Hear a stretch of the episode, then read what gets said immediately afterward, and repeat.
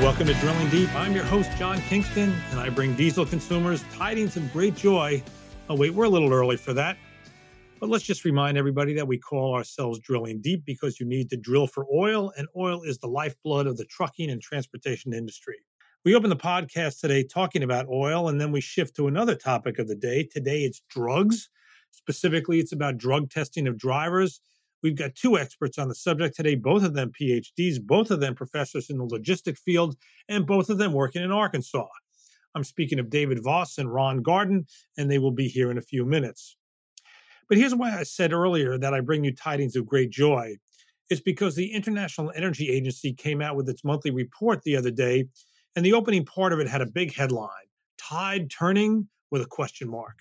The tide that it sees as turning are oil prices. Now, let's note for the mm. record that the weekly Department of Energy price put out this past week marked the ninth consecutive increase in that benchmark at $3.73 and 4 cents per gallon. It's at its highest level since October 2008. It's been running through the second half 2008 records week after week because prices back then were sliding at the time of the Great Recession started. So if you plotted them against today, today's prices keep bumping into the 2008 levels that were on the way down but the IEA sees relief. Its forecast is based on more supply, though it also is keeping its demand forecast unchanged, no increases. Note that the IEA does not forecast prices, it just looks at supply and demand. It said in October that global output, actually, it said that in, in, in October, global output rose 1.4 million barrels per day from September. For a month's gain, that's a big number. Half of that came out of the US coming back online fully from earlier hurricane outages. Even as there was lots of media focus on OPEC Plus refusing to put more oil onto the market beyond the 400,000 barrels per day it already agreed to add, and of course the Biden administration asked for more. The reality is that, as the IEA said, the U.S. is now poised to provide the largest increase in supply of any individual country. But the IEA does not see the U.S. increase as temporary. It has increased its forecast for U.S. output. It now sees that growing even more sharply next year and through the rest of this year. Remember, too, that while OPEC Plus may have turned down the Biden administration's request for more, oil than the 400,000 barrels a day it had agreed earlier to add, the fact is that the data from S&P Global Platts said that in October, OPEC Plus blew past the 400,000 barrel mark anyway, and they still have some spare capacity on the side. Refiners are coming back online from fall maintenance. That helps eliminate squeezes for the act of turning crude oil into products. All of this adds up to that headline. Tide turning? We've talked here about the OPEC call. It's a figure that the IEA produces. It calculates the amount of oil that OPEC or OPEC Plus needs to produce to meet demand after the IEA assumes what supply is going to be, be going to be coming out of other non-OPEC countries and then it also makes an assumption about demand. Here's the best news for diesel consumers in the IEA report. When it talks about the call in the first quarter of 2021, remember that's just seven weeks away. Here's what the IEA said. In the first quarter of 2022, the group, that's OPEC Plus, could pump 1.1 million barrels a day above the call on its crude, provided it continues to unwind its cuts and assuming Iran remains under sanctions. By the second quarter of 2022, OPEC plus crude oil output could rise to 2.2 million barrels a day above the call. The potential 2022 inventory builds could offset a prolonged period of stock draws that are set to last until the end of 21. That's why there was a fair amount of coverage this past uh, past week after the IEA report came out that talked about a surplus that we're certainly in deficit now, but that by the first half of next year you could see a surplus. This is all very good news indeed for consumers. That doesn't mean there might not be upward moving prices, but it does mean that when you get to times like these, and it seems like the price is going to go up endlessly, take a deep breath. It may not. The reality is that by this past Wednesday, the price of ultra low sulfur diesel on the CME commodity exchange had dropped more than 14 cents per gallon in just six trading days. That's possibly a sign that the tide is turning and that there's light at the end of the tunnel. You can choose your metaphor. We're going to shift gears here on Drilling Deep, as we always do. Uh, the Drug and Alcohol Clearinghouse, it's getting near two years in operation since it launched, but that hasn't quelled at all the discussion of what types of testing for drug and alcohol are preferred. Urine testing remains the basic test, But then there are questions about the efficacy of saliva testing and the cost and intrusiveness of hair testing. Two Arkansas based academics recently published a paper about the issue and the pros and the cons of various types of testing as the industry grapples with a driver squeeze, nuclear verdict, and higher insurance premiums. Really, they're all tied together when you think about it. And it all comes together in the question of drug and alcohol testing going forward. So, joining me today on Drilling Deep, Dr. Doug Voss. He serves as professor of logistics and supply chain management at the University of Central Arkansas, and he holds the Scott E. Bennett Arkansas Highway Commission Endowed Chair of Motor Carrier Management. And Dr. Ron Gordon researches and writes for the Supply Chain Management Research Center in the Sam Walton College of Business at the University of Arkansas. So we've got, well, I was going to say two Razorbacks, but only one true Razorback uh, at the main college. But I, I, guess to somebody from New York, everybody in Arkansas is a Razorback. Anyway, uh, Ron's work does uh, focus on how public policy affects supply chains. And both of them are here with us today on Drilling Deep. So thank to the both of you. Thank you very much. Okay, why doesn't somebody tell me how this paper came about? Sure. Well, um, as you said, I work at the Supply Chain Management Research Center at the University of Arkansas. Uh, we work with a lot of obviously our own faculty, but also some of the top faculty around the country who've, who've looked at various issues with uh, policy and supply chain management. Uh, and you know, we do a lot with trucking, and so it, you know it made sense to bring in Doug, uh, you know, who's who's you know done some very interesting work on hair testing in trucking, uh, and you know we brought in Doug and and you know wanted to get a, a grasp on the different issues as it relates to drug testing. As you said, you know, there's a lot of debate over, uh, you know, you've had urine testing for three decades, uh, but people have identified some issues there in terms of people trying to figuring out ways to beat the test, substitution, uh, and, and that sort of thing. And so there's been this push to supplement that or replace that with saliva testing, with hair testing. Uh, and so, you know, we wanted to lay out the merits of those different types of testing, as well as the uh, debate, particularly over hair testing, which, you know, hair testing looks back much further than the other two types of testing. Uh, it may be the if you had to pick one that would be the best way to improve drug related safety, you know, you might go hair testing. But you know, the issue there is, you know, there's there's a fair amount of debate over is it biased uh, against people with dark hair, uh, driver uh, privacy issues. You know, do you have the right to know what somebody did three months ago at a barbecue? Uh, and then obviously uh, well, maybe not obviously, but there's uh, questions of the the driver shortage. You know, you've already got these issues with hiring, and you know, a, a, wide shift to hair testing would seemingly exacerbate those issues, at least in the short term. Doug, why don't you bring us up to speed on hair testing in terms of it being being government policy? In your paper, you made several references to the Trucking Alliance. I know that is one of the uh, key goals of that group. It might be I, I don't want to say the only goal, but certainly they are very vocal on that. Where does the where does hair testing stand in terms of FMCSA adopting FMCSA adopting it as a standard? Well, so the Trucking Alliance carriers for some time, as you mentioned, have advocated for the use of hair testing. As it currently stands, carriers are are are forced to utilize urine testing. And then there are some stereotypically larger carriers who choose to utilize hair testing as well because of the aforementioned um, problems with urine testing.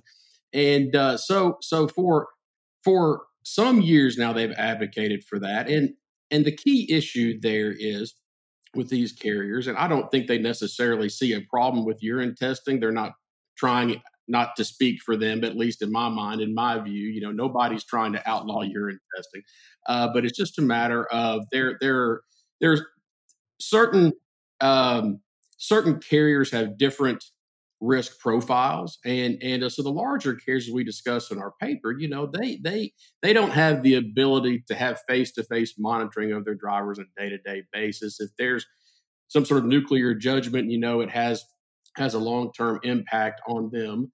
And uh, whereas a smaller carrier, uh, they they certainly don't want to have a crash. And uh, but but but should there be a large crash, you know, they they have the ability with less impact on the general population anyway to to functionally file bankruptcy. And uh, so so the the the the large carriers, I think, for the most part, what they want to do is to have the ability to to submit their uh, their hair test results to the Drug and Alcohol Clearinghouse, and if they should choose not to, to not to also have to uh, functionally bear the duplicative cost of urine tests. Right. Now let's point out, and, and you do in the paper, that the Drug and Alcohol Clearinghouse has been open for business for almost two years, and there are no tests in there that have come from the result of hair tests, correct? That's correct. Right. And and what? Let me just ask both of you your views on the Drug and Alcohol Clearinghouse. I mean, it's got a pretty decent sized track record, I would think, by now. Uh, what do you think it's been has been its impact? Ron, you want to go first? Sure. I, I mean, I think it it you know to to get that information out there, to get that all publicly available. Uh, you know, we start the paper uh, with a guy who had, had, failed some previous hair tests, and and his previous employer, or not hair, some previous tests, uh, and his previous employer made a note of that but the new employer didn't notice that. And so I think, you know, having it available in this central database, uh, you know, I, I, and you get people in the habit of checking that as part of the, you know, the hiring uh, process. I think, you know, I think that's a, a, great thing. Yeah, that's one thing about it. Something like that, you you can't really know what didn't happen as a result of it. You know, the hires that didn't get made because somebody was in there. But clearly, uh, I'm sure there've been quite a few of them. Yeah, there there were roughly about. Um, 60,000 or so, I believe, you know, that are currently disqualified from driving and uh, due to the Drug and Alcohol Clearinghouse. So, and uh, there, there have been some recent findings that have have shown the vast majority of those that are disqualified choose choose to pursue other occupations because they don't want to go through the federally mandated federally mandated rehabilitation program. Do you get any sense of how many people? I, I shouldn't. I should know this because the data is there. Uh, have gone through the program, and maybe it's not quite as onerous as some people might think. Well, the the the number of people, you know, in the clearinghouse, they break down, they put out this monthly data and they break down how many people have done these reentry tests, which is what you would do at the end. And it's a, you know, it's a, it's a much smaller number than the new employment hires. I want to say it's maybe somewhere around 10% of, you know, the total number of, t- it's, it's a relatively small number.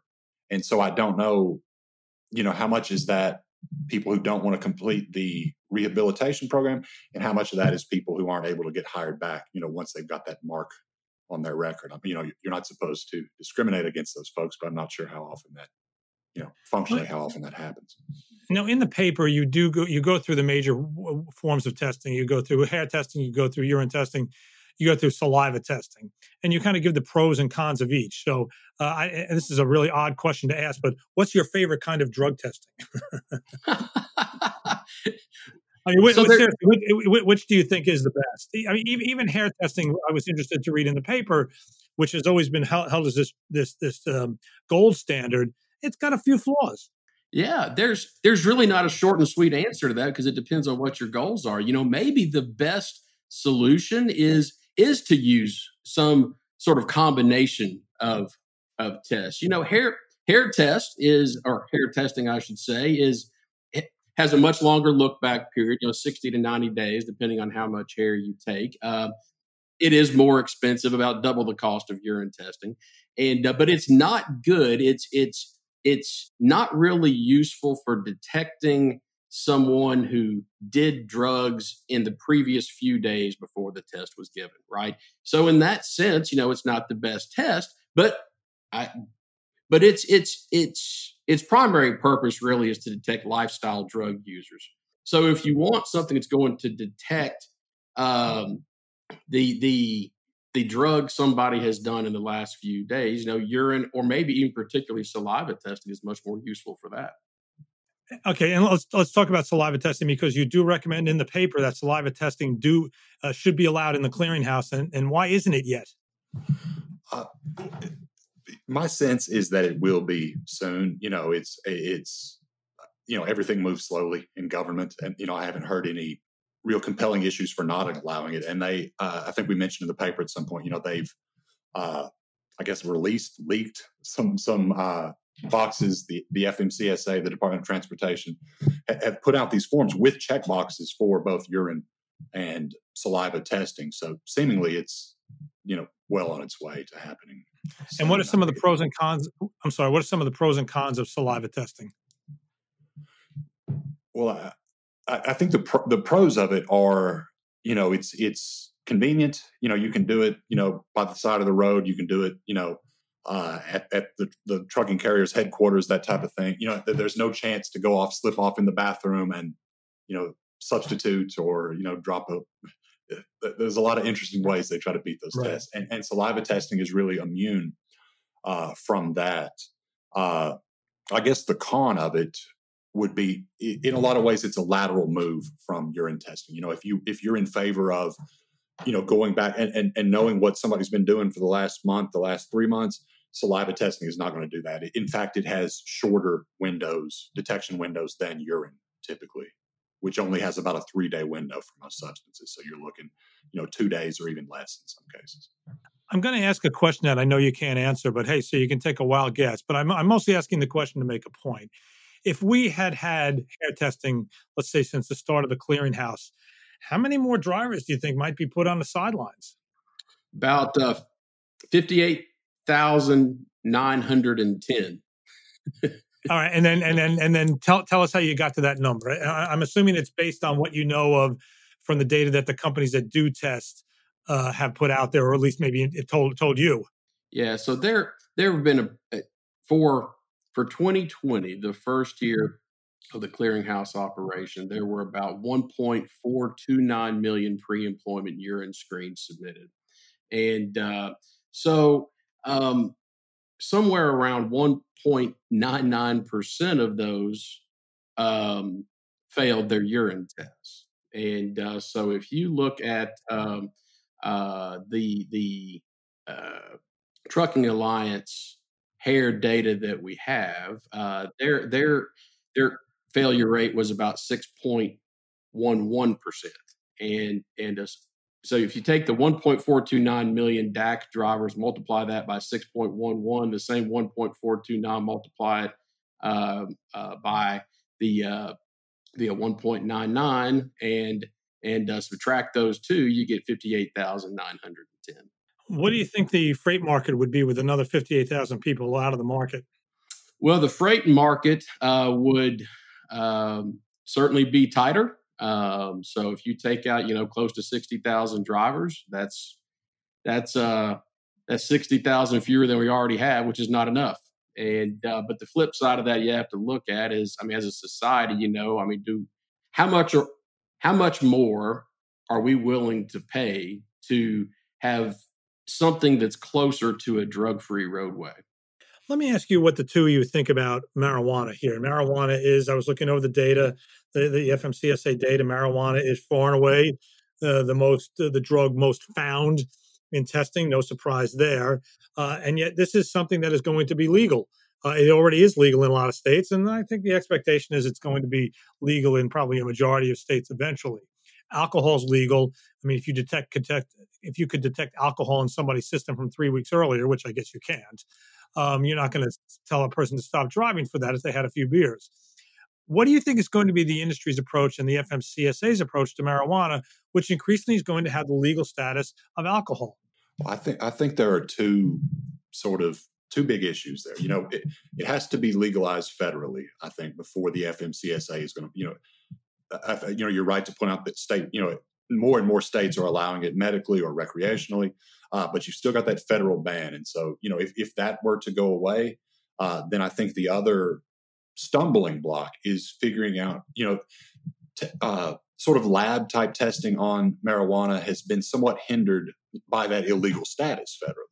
And so you would need to find a way then, you know, like 0.08, you know, that's the widely accepted standard for alcohol. You would have to find a way to set that standard for marijuana, and then you would need a reliable way to test it. You know, there are breathalyzed marijuana breathalyzers out on the market, but there's a lot of dispute over how accurate, how reliable they are. And then like Colorado has set a standard of, you know, this much marijuana in your system, this is you're you're intoxicated, you shouldn't be driving but there's a lot of dispute over that, you know, because marijuana gets into your fat cells, you know, and, and it reads, it, it's not as, uh, it's they're having a harder time standardizing that. You know, you ingest alcohol that disperses through your body and, and it g- gets out at a fairly reliable pace. Marijuana, you know, between the lack of a reliable breathalyzer and the way that it sticks in your body, you know, they've had some issues there with trying to uh, kind of sort that out. You, so I think, think Ron hits yeah, on the best point there, John, and and that's that what we really lack now is is there's there's just not a reliable roadside test for marijuana. And uh, so if you have that, then all of a sudden, I mean, from a purely philosophical point of view, if you pull somebody over and they and, and they they seem to be high, then you could conduct that roadside test. But we lack that right now, and uh, so so until that really comes about, at least in my opinion, anyway, there's there's there's not going to be an acceptance. There's not going to be an acceptance of marijuana use by truck drivers. Do you think that the brakes are maybe getting put on wider testing or more stricter testing because of the squeeze on drivers? That's a really good question. Um, I I'm not sure that I can really uh, speak to the federal government's motivation or lack thereof to allow hair testing. Um, I think that there's there's there there are certainly privacy concerns that they have. Uh, I don't I don't personally believe in and uh, and some of my research has shown that you know some of um, some of the racial disparities really are overblown, and uh, so I'm I'm not sure exactly why, unless it's just a political thing, because you know there there are certain groups that don't want it to occur. Uh, I I'm not sure exactly why it's being slow played. To, to follow up on that just a bit, you know, I, I think from a federal standpoint, I, I, think the, the concerns over bias may be playing a role in that in terms of, you know, you, you've had hair testing since the 80s. In the 90s, you start to see these studies saying that that's biased against people with dark hair uh, that it's biased against folks who use different ethnic hair products. Now, you've seen a lot of studies arguing the other way, right? It's, you know, certainly there is no, uh, that, that issue hasn't been decided, but in 2019, 2020, you see these Massachusetts courts ruling that, that the Boston Police Department should not have fired people based solely on hair test results because they believe they were they saw enough there to, to think that it maybe is biased. And I think the federal government, you know, when you look at what they their most recent hair testing proposal where they, they would say you can do hair testing, but you also have to have backup urine or saliva testing.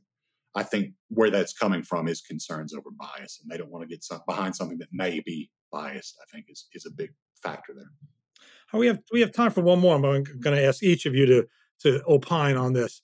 Three to five years from now, what do you think the, the national testing regime was was going to look like, given some of these issues, given the potential mar- uh, legalization of marijuana, given the driver's squeeze, given uh, possible racial questions. Where, where are we going to be? Are we going to be any different than we are now, or might there be changes? Well, I would certainly hope there's going to be changes. Now, as I said previously, you know, I, mean, I think the racial bias uh, part of this is overblown. Um, I think that, that that that serves as a good cover. I think for a lot of folks that don't want this to happen. I mean, hair testing is advocated for by the FBI. It's uh, it's it's it's used by uh, numerous court systems across the nation uh, for uh, certain probationary matters, child custody matters. I mean, it's it's it's it's sound science, and uh, so I would hope in five years to get to your question that um, that you know that will that that the the trucking companies who want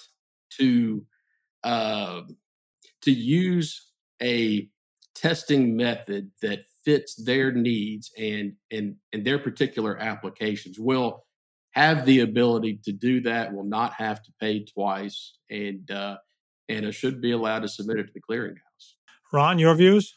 Sure. Well i think in five years you will have oral fluid testing. I do not think at the federal level i don't think you'll have hair testing i think the bias i, I just can't you know they, they've had years and years of studies and the Massachusetts courts got to that point in 2020. As slowly as things move, I just can't see, you know, I can't see that changing in five years. So I think you'll have saliva testing. I don't think hair testing, but you know, I could be wrong. All right, well, a lot of efforts being put into hair testing to, to get it done. It's interesting to hear that maybe all that effort will be for naught. So anyway, we want to thank our guests here on Drilling Deep today, Dr. Doug Voss. He's with the University of Central Arkansas, Dr. Ron Gordon, and he is with the University of Arkansas. And they've been talking about drug testing out on the roads. Uh, thanks to both of you for joining us today. Thank you very much. Thank you. You have been listening to Drilling Deep. We are part of the FreightWaves family of podcasts. We call them Freightcast. You can find us on all the major podcast platforms. Hope you'll give us a listen. Hope you'll subscribe. I'm your host, John Kingston, and please join us again.